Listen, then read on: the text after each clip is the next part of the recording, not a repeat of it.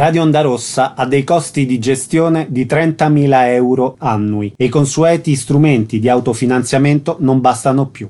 Per questo ha avviato una campagna di abbonamenti, il cui obiettivo minimo è di mille abbonamenti, che significa per ognuno di essi due euro e cinquanta al mese. Tutte le istruzioni le puoi trovare sull'home page del sito internet onda rossa punto info. Tutta scena cinema su Radio Onda Rossa, lo spazio settimanale dedicato alla settima arte, il giovedì alle ore quattordici. Tutte le informazioni, i podcast delle interviste e l'archivio delle puntate sono sul sito internet onda rossa punto info, la voce trasmissioni. L'indirizzo di posta elettronica è visionari chiocciola onda rossa punto info.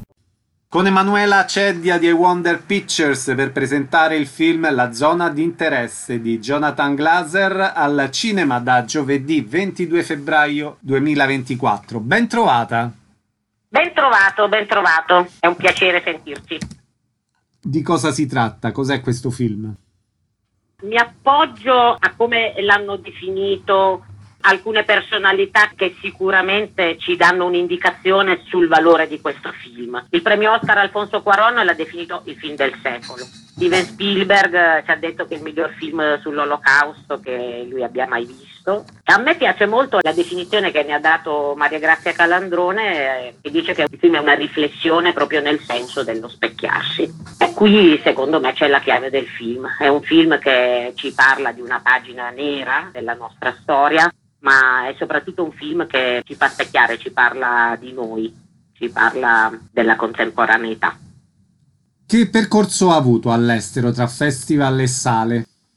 Beh, il film è stato subito riconosciuto come un film importante a Cannes, dove ha vinto il Gran Premio della giuria. Poi ha raccolto veramente una serie di candidature e di riconoscimenti eccezionali, fino ai BAFTA come miglior film britannico, miglior film in lingua non inglese, miglior sonoro. Il film adesso è candidato a cinque Oscar. Si tratta del riconoscimento di un film che cinematograficamente si esprime con un linguaggio potentissimo, con un linguaggio innovativo, ma soprattutto è un film che chiama a un impegno su un tema che è attualissimo, il tema della banalità del male, della nostra tremenda capacità di indifferenza rispetto al male, ma rovesciando lo stesso tema e anche la voglia di ritrovare un senso di empatia.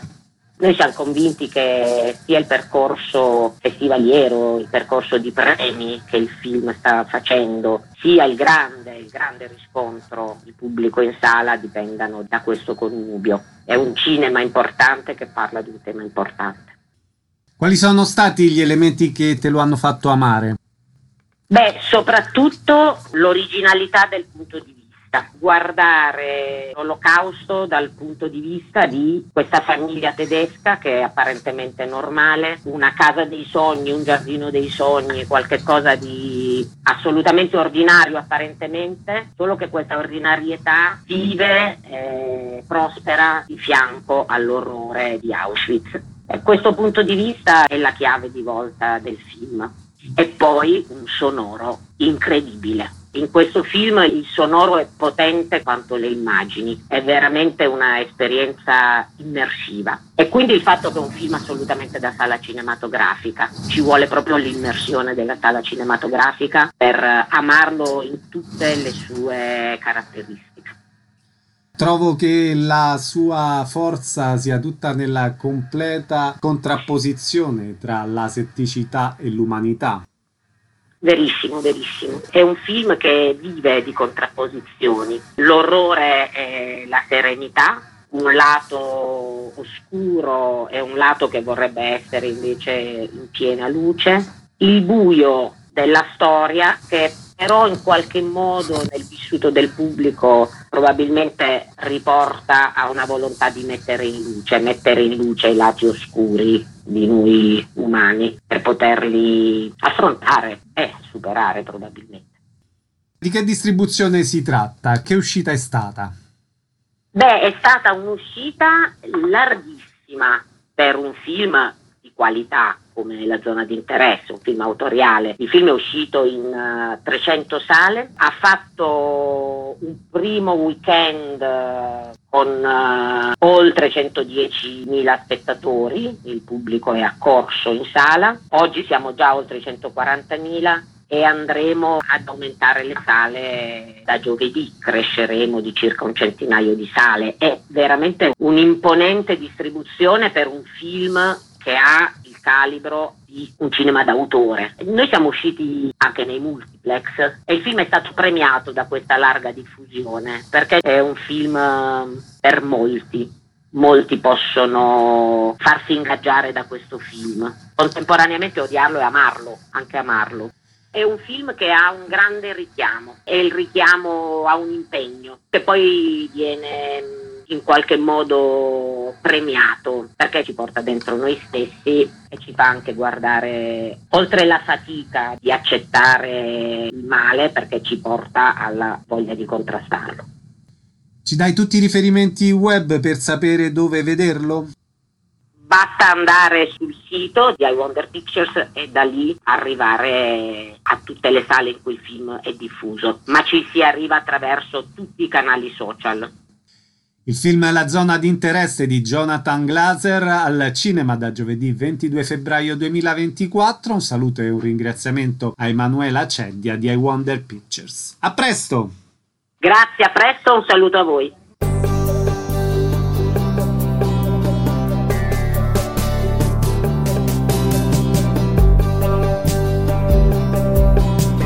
Con il critico cinematografico Francesco Crispino per presentare il film Dune parte due di Denis Villeneuve al cinema da mercoledì ventotto febbraio duemilaventiquattro. Ben trovato. Buongiorno Federico e buongiorno a tutti i radioascoltatori. Raccontiamo tutta la saga, come funziona. Possiamo dire, per chi insomma non conosce la grande saga di Frank Herbert che è all'origine di questa operazione, che è una saga che insomma ha ispirato molti cicli, a cominciare da quello di Guerre Stellari, a cui appunto deve molto l'operazione di Frank Herbert. È una saga che si articola attraverso numerosi romanzi e che racconta appunto di questa lotta, in un futuro molto lontano, lotta per la presa del potere tra grandi gruppi che rappresentano diverse popolazioni e che sono contrapposti nel tentativo di recuperare una spezia che è prodotta su uno dei pianeti, appunto il pianeta che poi dà il titolo alla saga di Dune, e per la quale appunto c'è questa corsa al recupero che mette di fronte varie popolazioni, in particolare quelle degli Arrakis e quella dei Fremen, che sono al centro poi della trasposizione di questa seconda parte di Dune, che segue appunto il primo film che era uscito nel duemilaventuno. Quella appunto che esce nelle sale italiane è il completamento, la seconda parte, il finale di quello che poi è il, solo il primo dei romanzi da Frank Herbert, quindi ci aspettiamo che questa operazione possa continuare ed essere prolungata. Detto ciò, però, la seconda parte di Dune si concentra in particolare sulla crescita di un personaggio che poi è il personaggio protagonista, Paul Atreides, che è interpretato da Timothée Chalamet, che in questa parte prende proprio consistenza di personaggio protagonista e soprattutto la consistenza di quello che dovrebbe rappresentare una sorta di messia, una sorta di salvatore della situazione che si è creata all'interno del sistema dei pianeti che ruotano appunto intorno a Dune. Paul Atreides è il vero protagonista del film. Nel progetto di Villeneuve ci sono altri capitoli? È un progetto che prende forma film dopo film. Dopo la prima parte, appunto il film del duemilaventuno, non si sapeva se il progetto sarebbe andato avanti, poi insomma i risultati soddisfacenti a botteghino hanno permesso la produzione di questa seconda parte e quindi Villeneuve e le stesse produzioni ha dichiarato che molto dipenderà da come il film andrà al botteghino, ma ci aspettiamo che la saga lo segua e che il film, di fatto la seconda parte non chiude le porte, anzi ne lascia aperte tutta una serie, si ricollega decisamente immediatamente alla prima parte, tant'è vero che la seconda parte inizia esattamente dove finisce la prima e ci aspettiamo quindi in futuro ci possa essere un Dune Part tre. Non sappiamo quando, perché appunto è una produzione molto imponente, molto ricca, ci sono voluti tre anni appunto per realizzare la seconda parte, e quindi per tutti i fan della saga e del film e di Villeneuve, insomma, bisognerà probabilmente attendere un po' di tempo. Di questa seconda parte cosa ne pensi?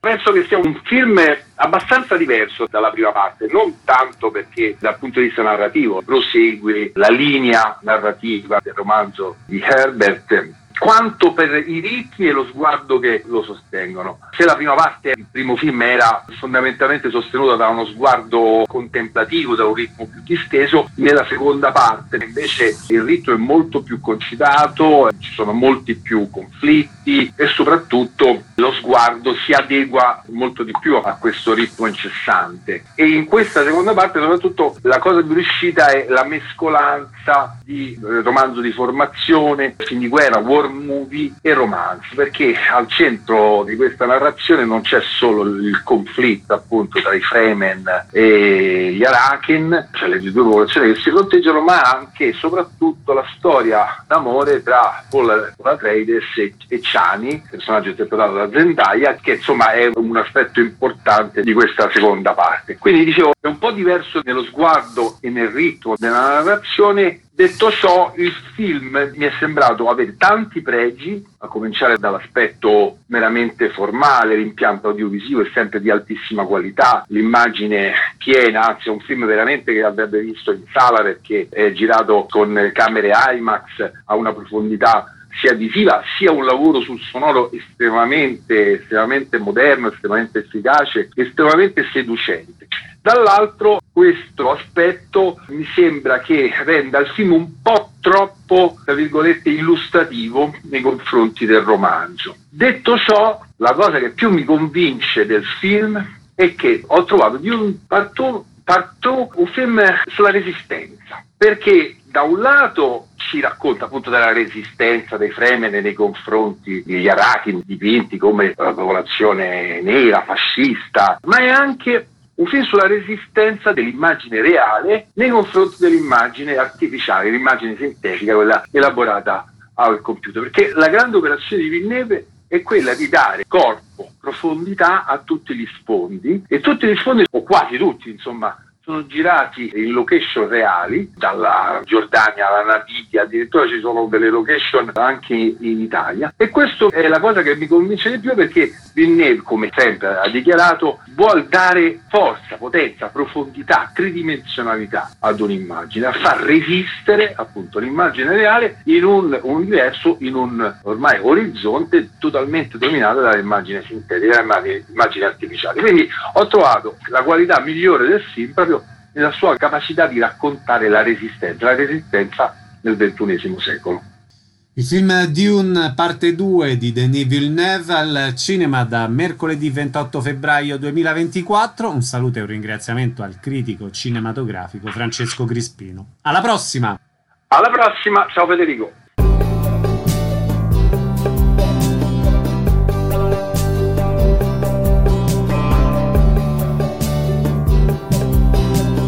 Il produttore Emanuele Caruso di Obiettivo Cinema sul film Il vento soffia dove vuole di Marco Righi, al cinema da giovedì ventinove febbraio duemilaventiquattro. Ben trovato! Buongiorno, grazie a voi per il vostro tempo. Raccontiamo brevemente la trama a chi ci ascolta.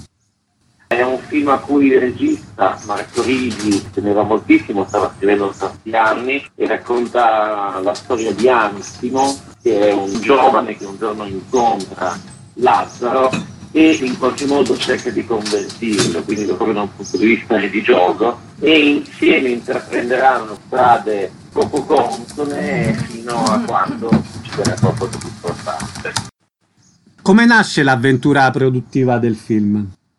Nasce dall'incontro con Marco Righi, che era un regista che da tredici anni non riusciva a produrre la sua opera seconda, e era riuscito a esordire nel duemiladieci con un film che era andato molto bene, si chiamava I giorni della vendemmia, era diventato un piccolo caso, aveva partecipato a oltre quaranta internazionali, ma poi non era riuscito a realizzare l'opera seconda. Abbiamo letto la sua sceneggiatura e qualche modo ci siamo davvero interessati in questa sua nuova storia e dopo un percorso di due anni siamo riusciti a trovare i fondi per realizzare quest'opera.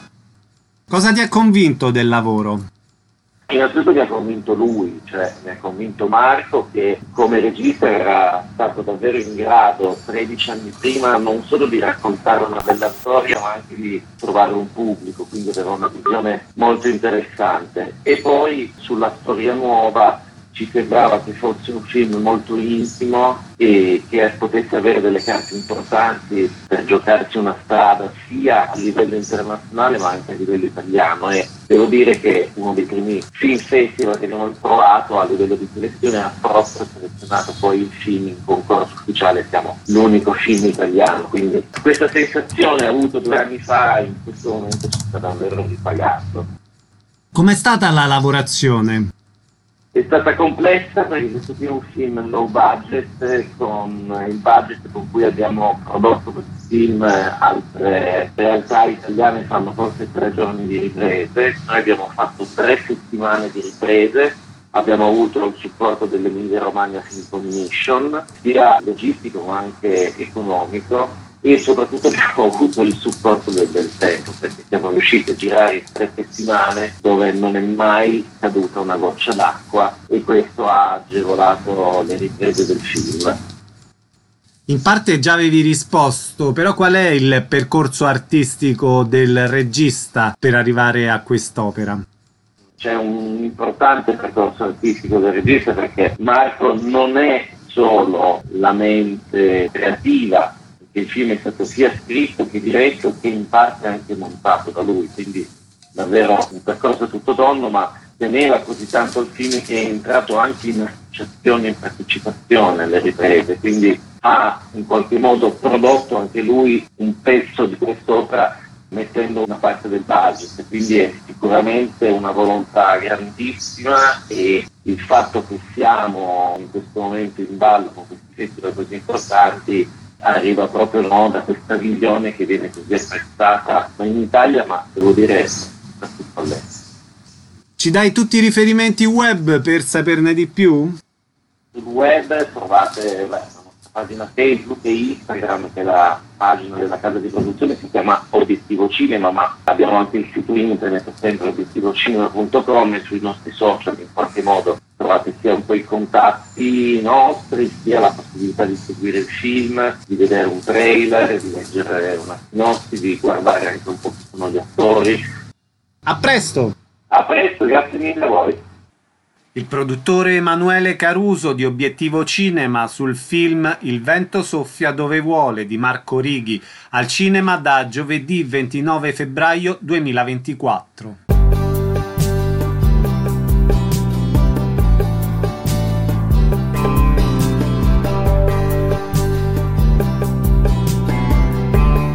Carlo Griseri, direttore della decima edizione del SEEYOUSOUND International Music Film Festival a Torino Cinema Massimo dal ventitré febbraio al tre marzo duemilaventiquattro, ben trovato. Grazie, grazie per questo spazio. Spieghiamolo a chi non lo conoscesse cos'è. SEEYOUSOUND è un festival di cinema a tematica musicale, cioè tutti i film, documentari, cortometraggi, tutto quello che proiettiamo al cinema riguarda la musica, racconta la musica. Quello che cerchiamo di fare in più, oltre a allargarci anche a lavori più sperimentali, videoclip eccetera, è portare in sala la musica, quindi spesso abbiamo documentari, film che parlano di musicisti e poi gli stessi musicisti dentro il cinema che suonano per il nostro pubblico. Questa decima edizione come si caratterizza? Decima è un bel numero, non pensavamo di arrivarci o comunque non sapevamo se ci saremmo arrivati perché siamo partiti tutti un po' così improvvisandoci, nessuno di noi faceva questo mestiere prima della prima edizione e anno dopo anno abbiamo capito come si faceva, l'abbiamo fatto crescere, siamo arrivati alla decima, un'edizione che dura dieci giorni in cui proponiamo ovviamente il meglio di quello che è stato realizzato in questo anno ma in, un pochino anche ci guardiamo indietro ritrovando alcuni amici che ci hanno accompagnato in questi anni facendoli tornare, quindi diciamo uno sguardo al futuro e uno sguardo al nostro passato per capire che abbiamo fatto bene, confermarci che stiamo facendo bene. Come si articola questa edizione? La struttura negli ultimi anni è rimasta sostanzialmente la stessa, ci sono cinque competizioni, appunto lungometraggi documentari, lungometraggi di finzione, cortometraggi, videoclip e un altro concorso di sonorizzazioni. Facciamo una piccola residenza artistica con dei musicisti che vengono qui a Torino, fanno due o tre giorni di percorso di formazione e poi l'ultima sera del loro percorso si esibiscono dal vivo sonorizzando un cortometraggio davanti alla giuria e davanti al pubblico. E poi ci sono due competizioni non competitive, una un po' più diciamo pop con eh, grandi nomi di vetrina e l'altra un po' più di ricerca dedicata all'aspetto sociale e politico della musica.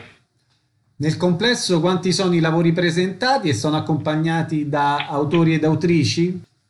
In totale, considerando tutti questi titoli, queste categorie che dicevo, sono una, una novantina di titoli per dieci giorni di festival. Non sempre abbiamo gli autori e le autrici con noi, spesso abbiamo però qualcuno del film, quindi che se non è l'autore magari è il musicista, e cerchiamo appunto di avere sempre eh, spesso almeno un, un grande contenuto musicale dal vivo al giorno. È un eh, festival che appunto facciamo in modo indipendente, il budget è risicato, cerchiamo di spenderlo al meglio e facciamo il possibile dal punto di vista dell'ospitalità, ma anno dopo anno, soprattutto quest'anno, il numero di ospiti è importante. Un bilancio, visto che siamo alla decima? È sicuramente positivo, direi. Avevamo fatto un percorso, appunto, come dicevo, iniziato un po' così, senza grandi aspettative per il futuro. Nel giro di tre quattro anni il festival era cresciuto molto, stava ottenendo ottimi risultati, poi abbiamo avuto edizioni sfortunate del duemilaventi in cui un po' tutti i festival, ma noi in particolare avevamo appena cominciato la nostra edizione con tutto impostato e siamo stati interrotti dall'arrivo del Covid, quindi la nostra crescita si è bloccata, ma negli ultimi tre anni, da quando siamo tornati in sala, nel duemilaventidue, l'anno scorso e quest'anno, l'abbraccio del pubblico, la presenza, i riscontri della stampa, i commenti positivi di chi c'è stato da un lato o dall'altro, che fossero ospiti o fossero spettatori, ci rinfrancano, ci fanno capire che il percorso è giusto, la crescita è evidente anche nei numeri e siamo contenti, guardiamo il futuro con positività. C'è qualche notazione in particolare che volevi segnalare di quest'anno? È bello appunto, un po' come dicevo prima, eh, sapere che oltre al pubblico appunto avevamo già avuto tanti acquisti per dire di, di programmi, di, cioè di abbonamenti ancora prima di presentare il programma. Questo è un segnale positivo, che la gente che è venuta negli anni si fida di noi, sa che sia o meno musica che conosce, film che conoscono, sanno che possono fidarsi, che trovano sempre qualcosa di interessante. Questa consapevolezza ci ha dato la forza di costruire un programma importante e ritrovare alcuni amici, che sono amici importanti come Julien Temple, come Christophe Chassol, come tanti altri che negli anni, in questi dieci anni finora, avevamo già avuto o come ospiti o con i loro film. Ritrovarli un po' tutti insieme in questa edizione è stato bello, perché ci ha fatto capire che la comunità di SEEYOUSOUND, non siamo più solo noi cinque, sei, otto che facciamo il festival tutti i giorni durante l'anno, ma è molto più ampia e molto più allargata in Italia e nel mondo. Come si sta caratterizzando il rapporto tra immagine e musica nel tempo, secondo te?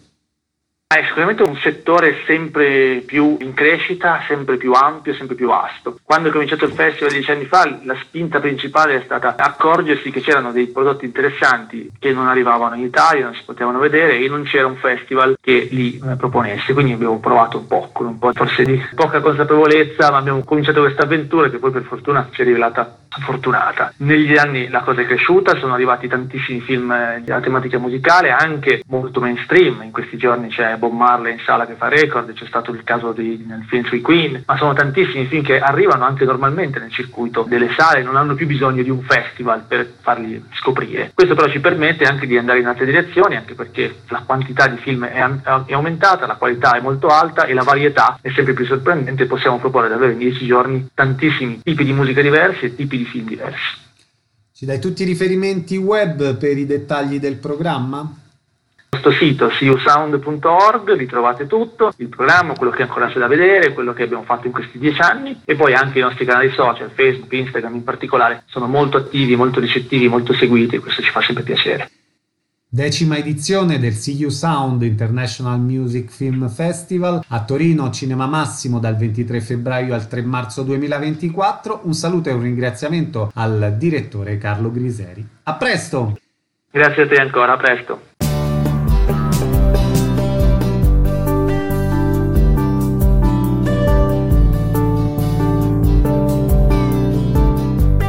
Con Flavio De Angelis, curatore della rassegna Albametraggi, e la regista Elena Sofia Vitali, regista del cortometraggio Via Paolina uno, in proiezione a Roma al Casale Alba due venerdì primo marzo duemilaventiquattro. Bentrovati! Ciao a tutti. Ciao. Partiamo dalla rassegna Albametraggi, ne avevamo già parlato la scorsa edizione, raccontiamola a chi non la conoscesse.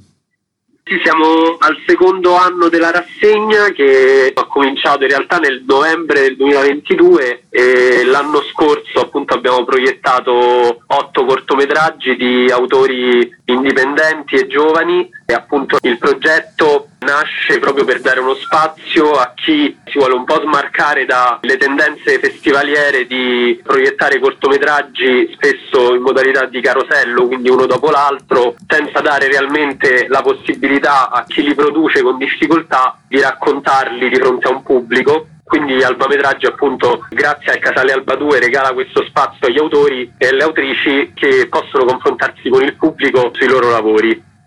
Come avviene la scelta dei titoli? Abbiamo aperto un open call da settembre, adesso la stiamo riproponendo proprio per dare spazio a chi è interessato nel presentare le proprie opere nel nostro spazio e l'open call è attualmente ancora aperta, quindi chiunque avesse un cortometraggio da mandare può farlo alla mail albametraggi chiocciola gmail punto com e diciamo che per noi è importante che ne arrivino tanti perché vogliamo che ci sia una rosa più ampia possibile di voci e di punti di vista differenti. Che cadenza avrà la rassegna? Una volta al mese, di solito è l'ultimo venerdì, abbiamo avuto delle difficoltà, quindi per questa volta sarà il primo venerdì di marzo e una seconda proiezione verso la fine del mese e comunque cadenza mensile ogni mese. Elena, parliamo del tuo lavoro, Via Paolina uno, ce ne parli? È un cortometraggio che narra una storia d'amore come tante di base attraverso quello che è l'estratto di vita quotidiana dei miei nonni. Infatti sono stata da loro una giornata intera e ho ripreso costantemente delle loro piccole azioni che sono andate fondamentalmente a fondare quello che è il loro matrimonio che dura ormai da sessanta anni. Quindi attraverso questi piccoli gesti di Andrea appunto e Michela, che sono i miei nonni, volevo rappresentare quello che è questo grande amore che si sono promessi da giovani e che è rimasto quasi fermo nel tempo, immacolato fondamentalmente. Com'è nata l'idea? Per sbaglio, per un altro lavoro stavo registrando il nonno che parlava di varie cose e durante questa registrazione che ho fatto ormai cinque anni fa, che dura un'ora e cinquanta in totale, sono riuscita ad estrapolare questi cinque minuti di monologo, diciamo, su come appunto mio nonno ha conosciuto mia nonna e di come si sono innamorati. Quindi tutto nasce per dare un peso a questo audio qui, per dargli importanza. E il lavoro è nato principalmente per rappresentare quella che è la vita di molte persone. Cosa ti ha colpito della loro storia? La semplicità.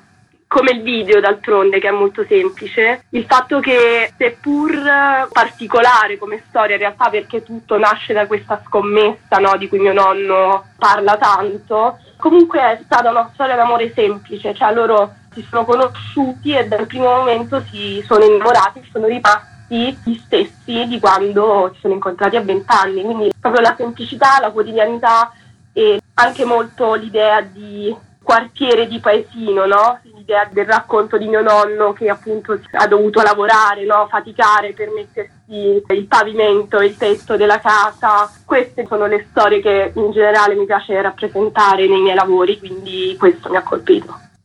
Che tipo di circuitazione hai pensato per questo corto?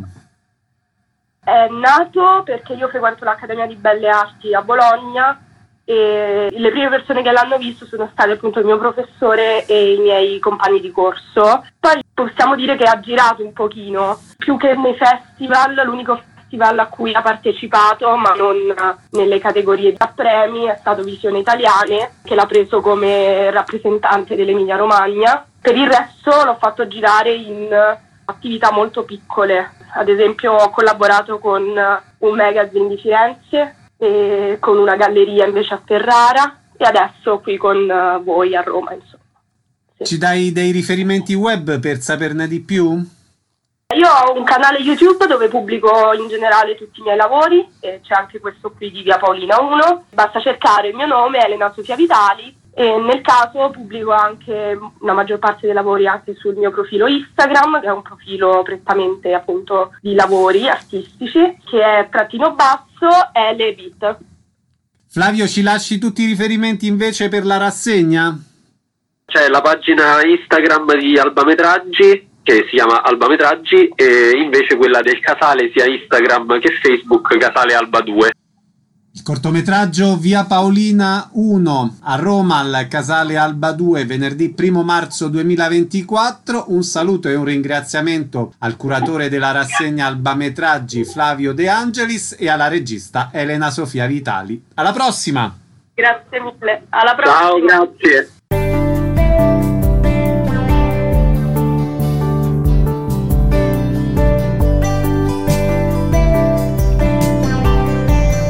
Cesare De Simone, regista del cortometraggio Io e Ciocci. Ben trovato. Grazie mille, grazie.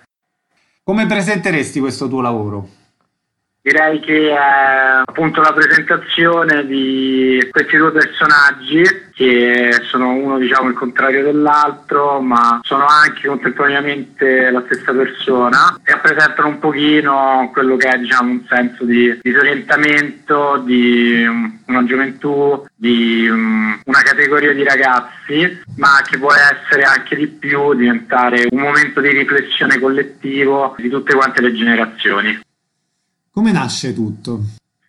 Nasce in parte da appunto una mia esperienza, delle mie esperienze personali, che poi ho realizzato essere anche situazioni vissute da altri ragazzi principalmente, quindi ho pensato perché non raccontarlo e vedere che cosa accadeva.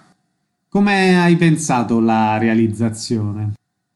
Essendo una cosa estremamente artigianale, è stato, diciamo, frutto di un compromesso, quindi capire come ottenere il risultato migliore nella maniera più facile possibile, quindi è stato attuare una serie di scamotage visivi e non solo, anche audio, per far sembrare il cortometraggio il più professionale possibile. Quindi, non so, stupidamente registrare delle conversazioni esclusivamente in ambienti chiusi, ristretti, dove non c'erano troppi rumori esterni, mentre invece confinare, non mettere dei dialoghi nella parte, diciamo, esterna, ma soltanto utilizzare dei voiceover, così anche per eh, escamotage visivi. Quindi lo definirei una serie di compromessi.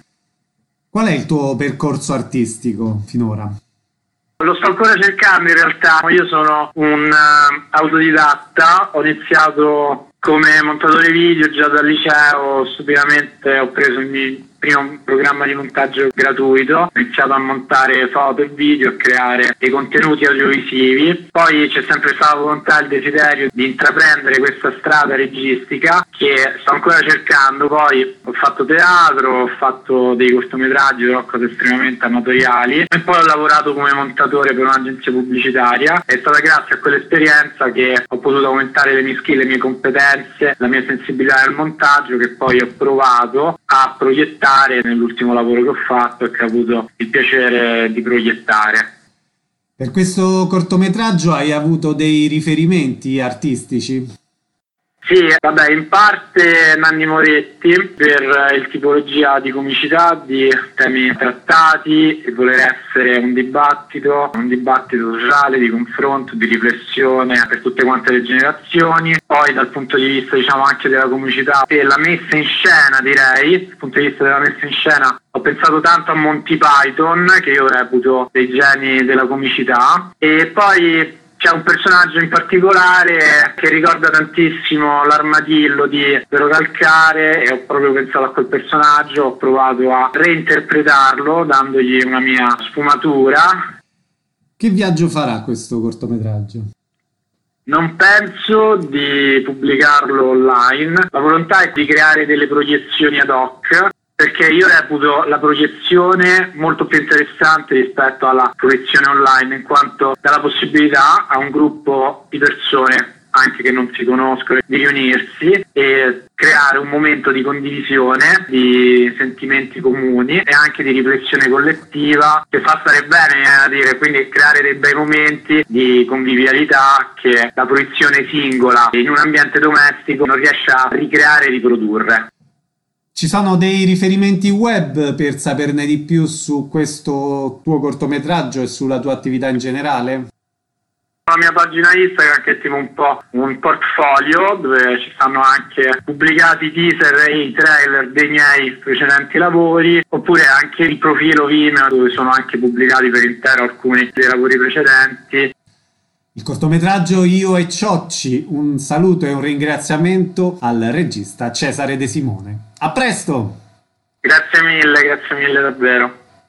Tutta scena cinema su Radio Onda Rossa, lo spazio settimanale dedicato alla settima arte, il giovedì alle ore quattordici. Tutte le informazioni, i podcast delle interviste, l'archivio delle puntate sono sul sito internet ondarossa punto info, la voce trasmissioni. L'indirizzo di posta elettronica è visionari chiocciola ondarossa punto info.